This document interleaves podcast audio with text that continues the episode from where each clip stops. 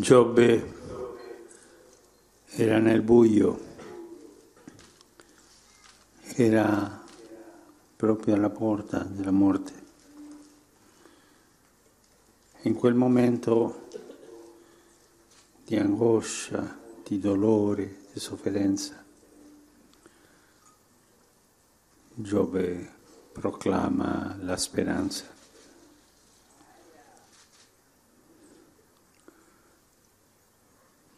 Io so che il mio Redentore è vivo e che ultimo sergerà sulla polvere.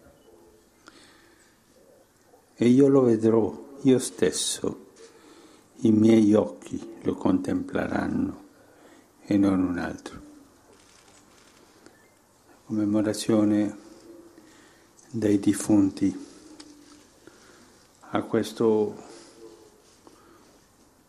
doppio senso, un senso di tristezza. Un cimitero è triste, eh, ci ricorda i nostri che si sono andati, ci ricorda anche il futuro, la morte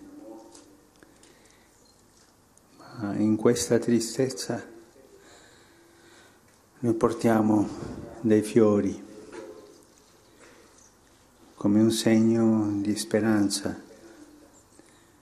anche oso dire di festa, ma più avanti, non adesso. E la tristezza si mischia con la speranza. E questo è che tutti noi sentiamo oggi in questa celebrazione, la memoria dei nostri davanti alle spoglie loro e la speranza. Ma anche sentiamo che questa speranza si aiuta perché anche noi dobbiamo fare questo cammino. Tutti noi faremo questo cammino. Prima o poi, ma tutti. E col dolore, più o meno dolore, ma tutti ma col fiore della speranza, con quel filo forte che è ancorato al di là. Ecco, questa ancora non delude la speranza della resurrezione. E chi ha fatto primo questo cammino è Gesù. Noi camminiamo il cammino che Lui ha fatto. E chi ci ha, chi ci ha aperto la porta è Lui stesso, è Gesù. Con la sua croce ci ha aperto la porta della speranza, si, è aperto la porta per entrare dove contempleremo Dio. Io so che il mio Redentore è vivo e che ultimo si alzerà sulla polvere. Io lo vedrò, io stesso. I miei occhi lo contempleranno e non un altro. Torniamo a casa oggi con questa doppia memoria la memoria del passato, dei nostri che si sono andati e la memoria del futuro, il cammino che noi andremo, con la certezza, ma la sicurezza, quella certezza uscita dalle labbra di Gesù. Io lo risusciterò nell'ultimo giorno.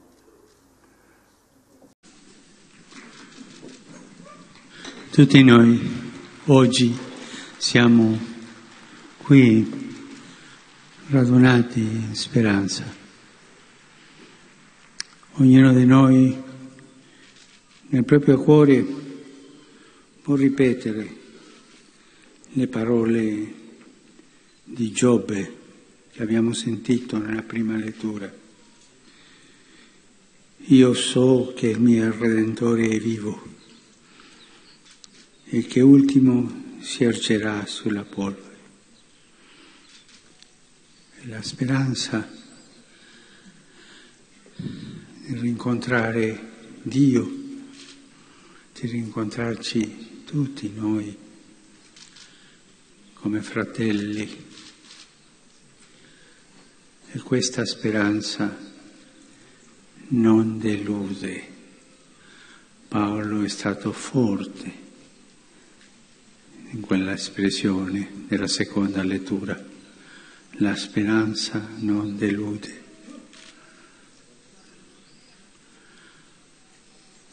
Ma la speranza tante volte nasce e mette le sue radici in tante piaghe umane, in tanti dolori umani. E quel momento di dolore, di piaga, di sofferenza ci fa guardare il cielo e dire io credo che il mio Redentore è vivo, ma fermati Signore. E quella è la preghiera che forse esce di tutti noi quando guardiamo questo cimitero. Sono sicuro, Signore, che sono con te. Sono sicuro, noi diciamo questo ma per favore Signore fermati, non più, non più la guerra, non più questa strage inutile, come aveva detto Benedetto XV. Meglio sperare senza questa distruzione giovani, migliaia, migliaia, migliaia, migliaia, speranze rotte. Non più, Signore. E questo dobbiamo dirlo oggi che preghiamo per tutti i defunti, ma in questo luogo preghiamo in modo speciale per questi ragazzi. Oggi che il mondo un'altra volta è in guerra e si prepara per andare più fortemente in guerra. Non più, signori, non più. Con la guerra si perde tutto.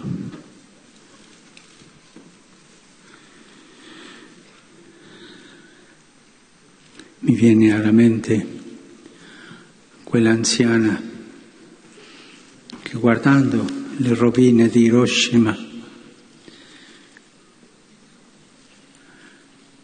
Con resignazione sapienziale, ma molto dolore, con quella resignazione lamentosa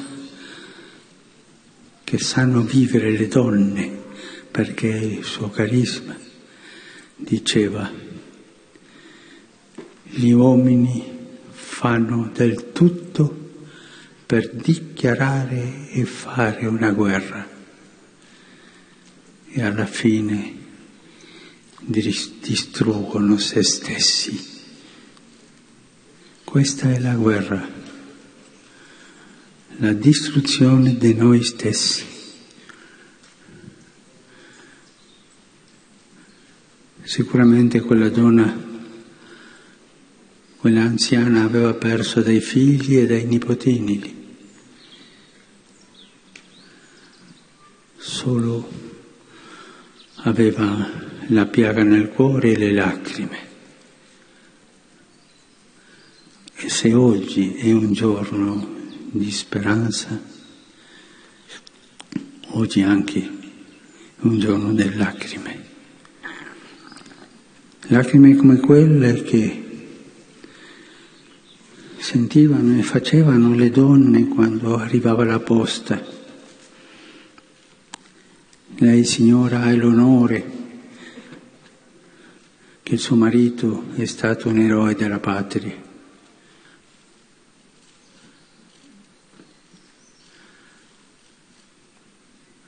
Che i suoi figli sono eroi della patria.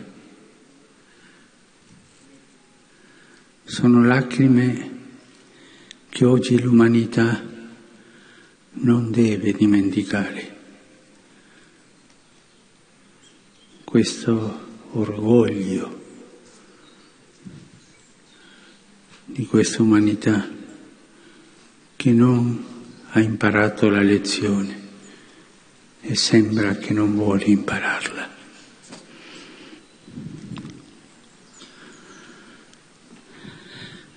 Quando tante volte nella storia gli uomini pensano di fare una guerra, sono convinti di portare un mondo nuovo, sono convinti di fare una primavera.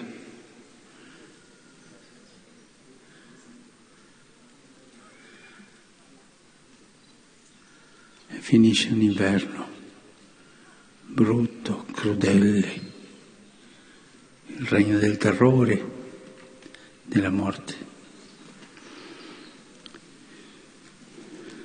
Oggi preghiamo per tutti i defunti,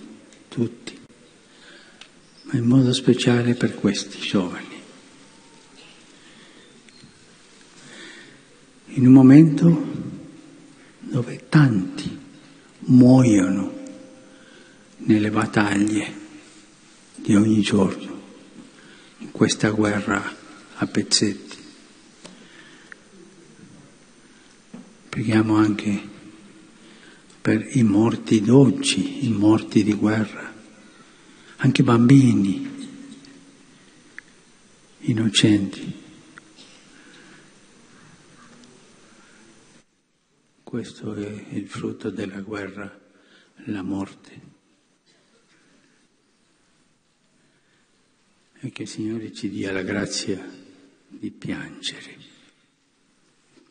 La liturgia di oggi è realistica, è concreta,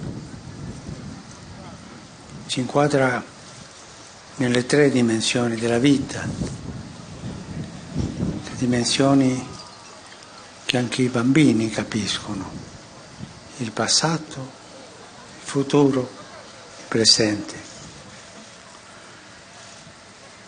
Oggi è un giorno di memoria, il passato, un giorno per ricordare coloro che hanno camminato prima di noi, anche ci hanno accompagnato, ci hanno dato la vita. Ricordare, fare memoria. E la memoria è quello che fa forte un popolo, perché si sente radicato in un cammino, radicato in una storia, radicato in un popolo. La memoria ci fa capire che non siamo soli, siamo un popolo, un popolo che ha storia, che ha passato, che ha vita. Memoria di tanti che hanno condiviso con noi un cammino. Sono qui.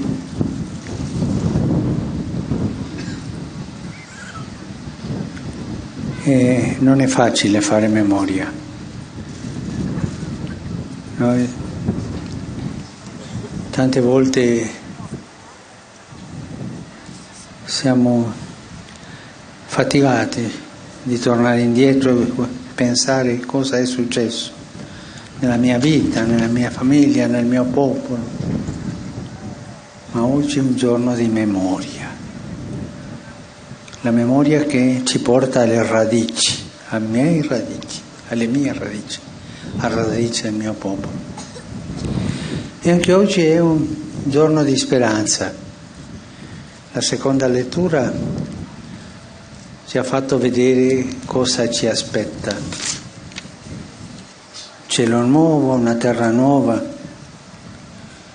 e la santa città di Gerusalemme nuova, bella, l'immagine che usa per farci capire quello che ci aspetta. L'ho vista scendere dal cielo, scendere da Dio, pronta come una sposa adorna per il suo sposo. Si aspetta la bellezza memoria e speranza. Speranza di incontrarci, speranza di arrivare dove c'è l'amore che ci ha creato, dove c'è l'amore che ci aspetta, l'amore di Padre. E fra memoria e speranza c'è la terza dimensione quella della strada che noi dobbiamo fare, che noi facciamo. E come fare la strada senza sbagliare? Quali sono le luci che mi aiuteranno a, a non sbagliare la strada? Qual è il navigatore che lo stesso Dio ci ha dato per non sbagliare la strada? E sono le beatitudini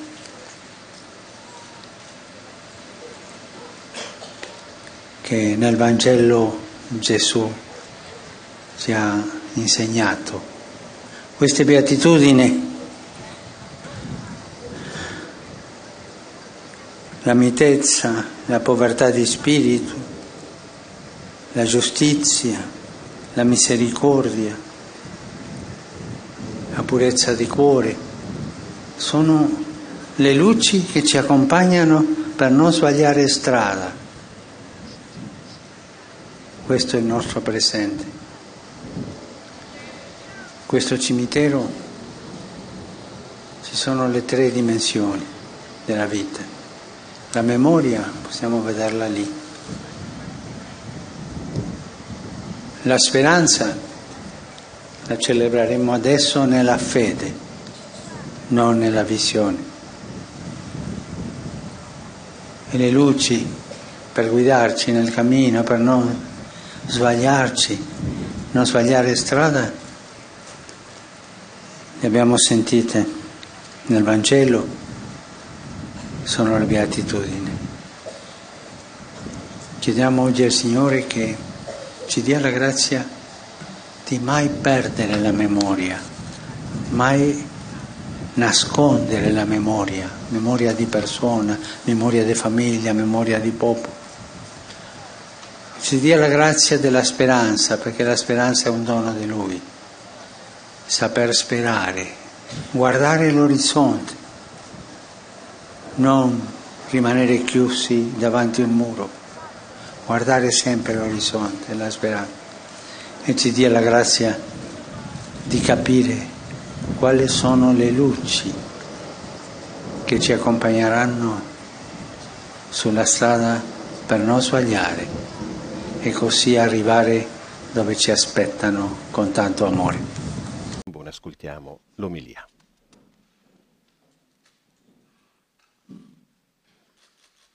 La celebrazione de, della festa di tutti i defunti in una catacomba. Per me è la prima volta nella vita che entro in una catacomba, è una sorpresa, anche ci dice tante cose. Possiamo pensare alla vita di questa gente che dovevano nascondersi o che avevano questa cultura di sotterrare i morti e celebrare l'Eucaristia qui dentro un momento di storia brutto, ma che non è stato superato, anche oggi ce ne sono. Ce ne sono tante, tante catacombe, catacombe in altri paesi dove persino devono fare finta di fare una festa, un compleanno per celebrare l'Eucaristia perché è vietato in quel posto farlo. Anche oggi sono dei cristiani perseguitati, più dei primi, dei primi secoli, più. Questo, le catacombe, la persecuzione, i cristiani e queste letture mi fanno pensare a tre parole. L'identità, il posto e la speranza.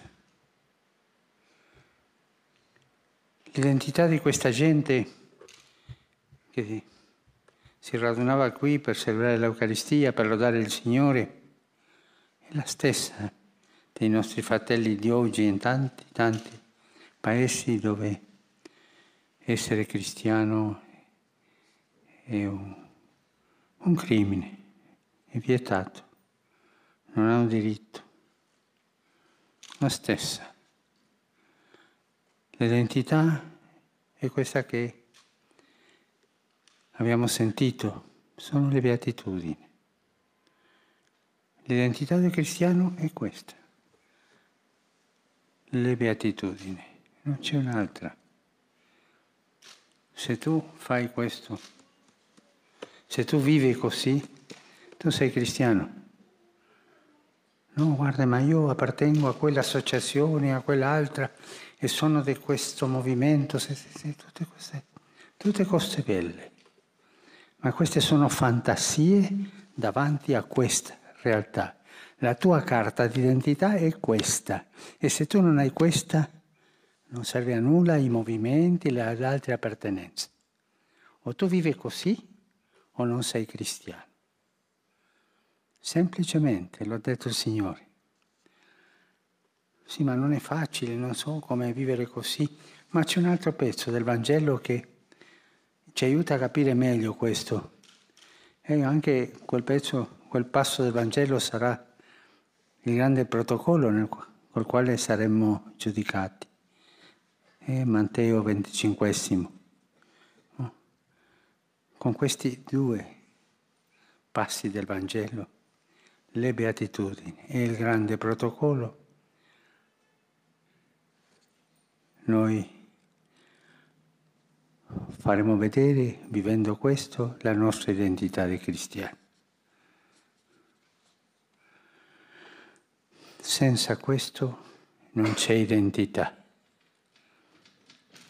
C'è finta di essere cristiani, ma non identità. Questa è l'identità del cristiano. Seconda parola il posto.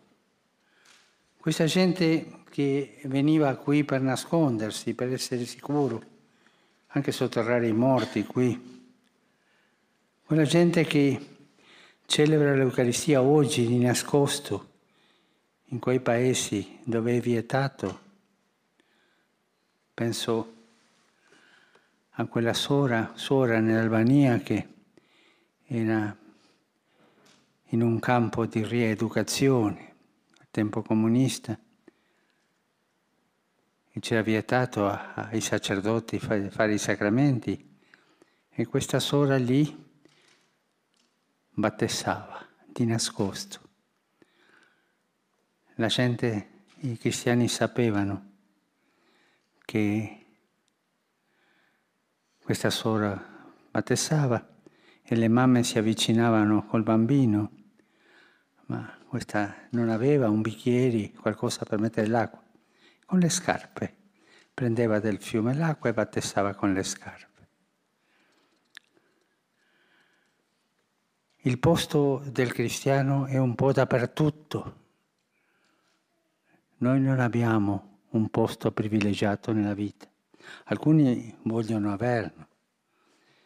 Eh, sono dei cristiani qualificati, ma questo, questi corrono il rischio di rimanere col qualificati e far cadere il cristiano. Eh? Oh, I cristiani, qual è il suo posto? Le anime dei giusti sono nelle mani di Dio. Il posto del cristiano è nelle mani di Dio dove lui vuole. Le mani di Dio che sono piagate, sono le mani del suo figlio, che ha voluto portare con sé le piaghe per farle vedere al Padre e intercedere per noi. Il posto del cristiano è nell'intercessione di Gesù davanti al Padre, nelle mani di Dio e lì siamo sicuri. Succeda quello che succeda, anche la croce, anche la nostra identità dice che saremmo beati se ci perseguitano, ci dicono ogni cosa contro di noi, ma se siamo nelle mani di Dio, piacate di amore, siamo sicuri. Questo è il nostro posto. E oggi possiamo domandarci, ma io dove mi sento più sicuro? Nelle mani di Dio o con altre cose, con altre sicurezze che noi affittiamo, ma che alla fine cadranno, che non hanno consistenza? Questi cristiani con questa carta d'identità che vivono e vivevano e vivono nelle mani di Dio sono uomini e donne di speranza. E questa è la terza parola che mi viene oggi, no? Speranza. L'abbiamo sentito nella seconda lettura, quella visione finale, dove tutto è rifatto, dove tutto è ricreato quella patria dove tutti noi andremmo. E per entrare lì non ci vogliono cose strane,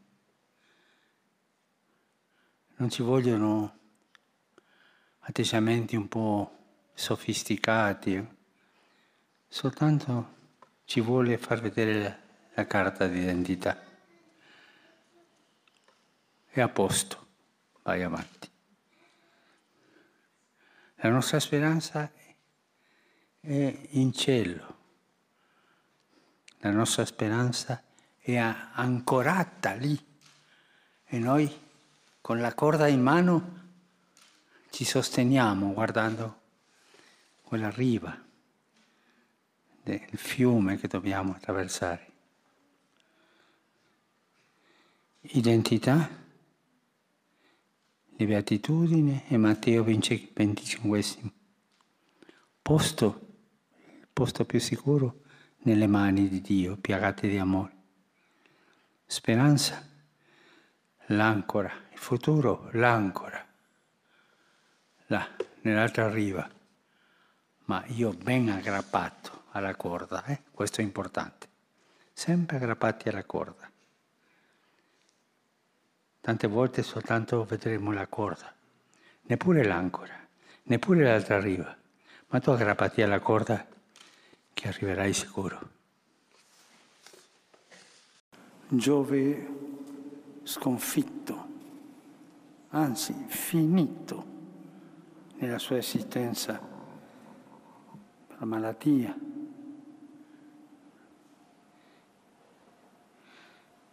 con la pelle strappata via quasi, a punto di morire, quasi senza carne. Giobbe ha una certezza e la disse. Io so che il mio Redentore è vivo e che ultimo si ergerà sulla polvere nel momento più dove Giove è giù, giù, giù, c'è quella braccia di luce e calore che lo assicura, io vedrò il Redentore. Con questi occhi le vedrò. Io lo vedrò io stesso, i miei occhi lo contempleranno e non un altro questa certezza nel momento proprio finito quasi della vita è la speranza cristiana. Una speranza che è un dono. Noi non possiamo averla. È un dono che dobbiamo chiederlo. Signore, dammi la speranza.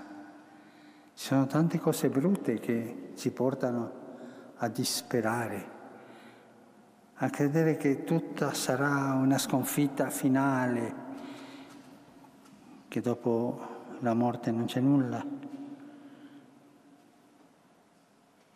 E la voce di Giobbe, torna, torna, io so che il mio Redentore è vivo e che ultimo si ergerà sulle polvere e io lo vedrò io stesso con questi occhi.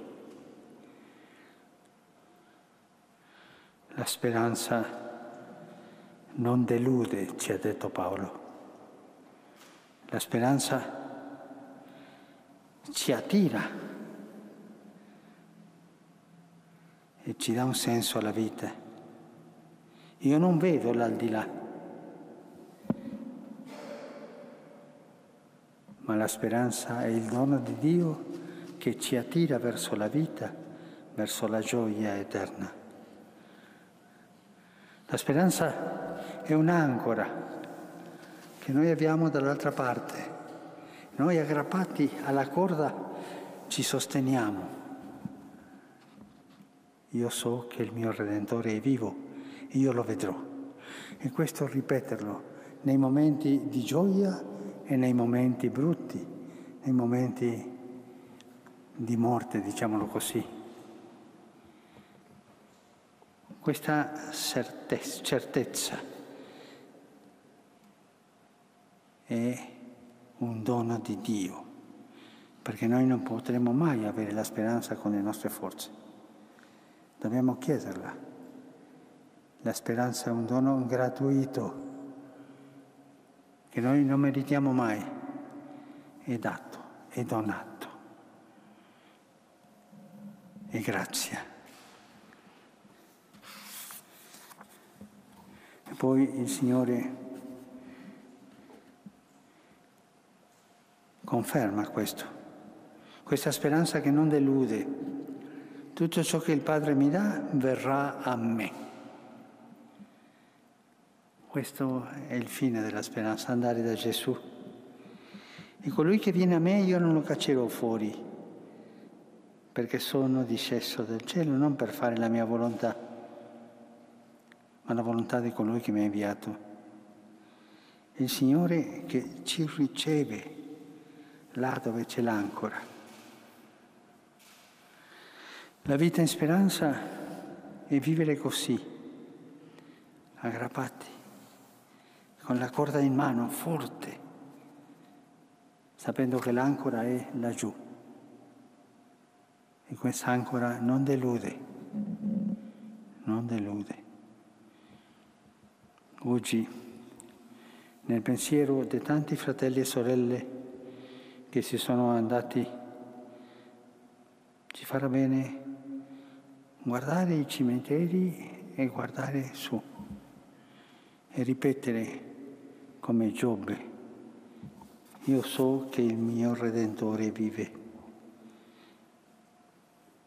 e io lo vedrò io stesso. I miei occhi lo contempleranno e non un altro. E questa è la forza che ci dà la speranza, questo dono gratuito che è la virtù della speranza. Che il Signore ci la dia a tutti noi. Mi viene in mente uno scritto alla porta di un piccolo cimitero al nord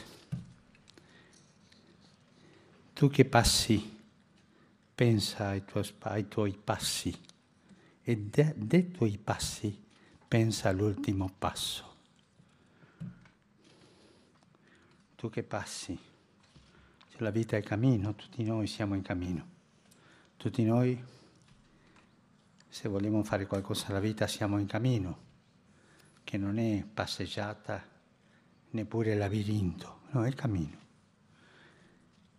Nel cammino noi passiamo davanti a tanti, tanti fatti storici, davanti a tante situazioni difficili e anche davanti ai cimiteri. Il consiglio di questo cimitero è tu che passi, ferma il passo e pensa dei tuoi, dei tuoi passi l'ultimo passo e tutti avremo un ultimo passo. Qualcuno può dirmi, ma padre non sia così luttuoso, non sia tragico, ma è la verità. L'importante è che quell'ultimo passo ci trovi in cammino, non girando in passeggiata, nel cammino della vita e non in un labirinto senza fine. Essere in cammino perché l'ultimo passo ci trovi camminando. Questo è il primo pensiero che vorrei dire che mi viene al cuore. Il secondo pensiero sono le tombe. Questa gente, brava gente, è morta in guerra. È morta perché è stata chiamata difendere la patria, difendere valori, difendere ideali e tante altre volte difendere situazioni politiche tristi e lamentabili.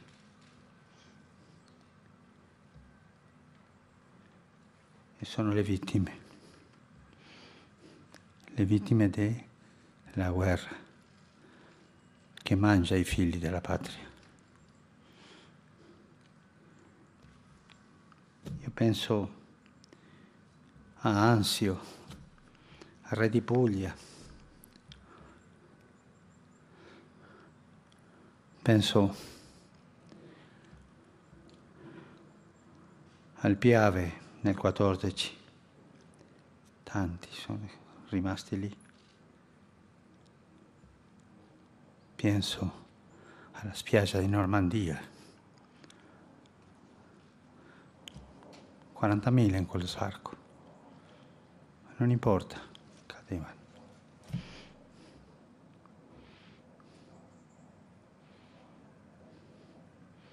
Mi sono fermato davanti a una tomba. Lì. Inconnu. Mort pour la France, 27 giugno 44. Neppure il nome.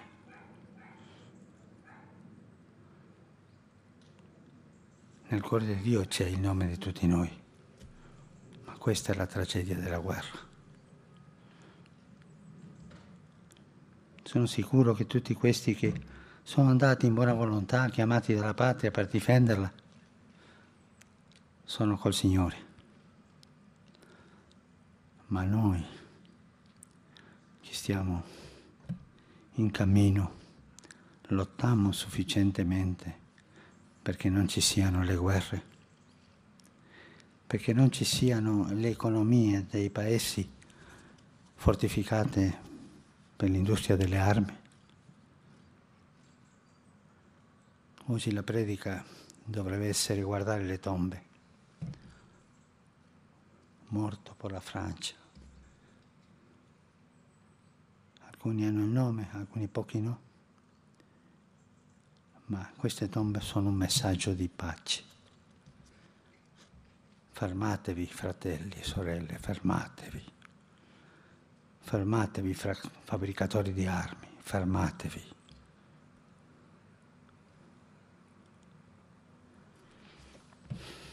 Questi due pensieri vi lascio. Tu che passi, pensa dei tuoi passi l'ultimo passo. Sia in pace, in pace del cuore, in pace di tutto. Secondo pensiero, queste tombe che parlano, gridano, gridano da se stesse, gridano pace. Che il Signore ci aiuti a seminare e conservare nel nostro cuore questi due pensieri.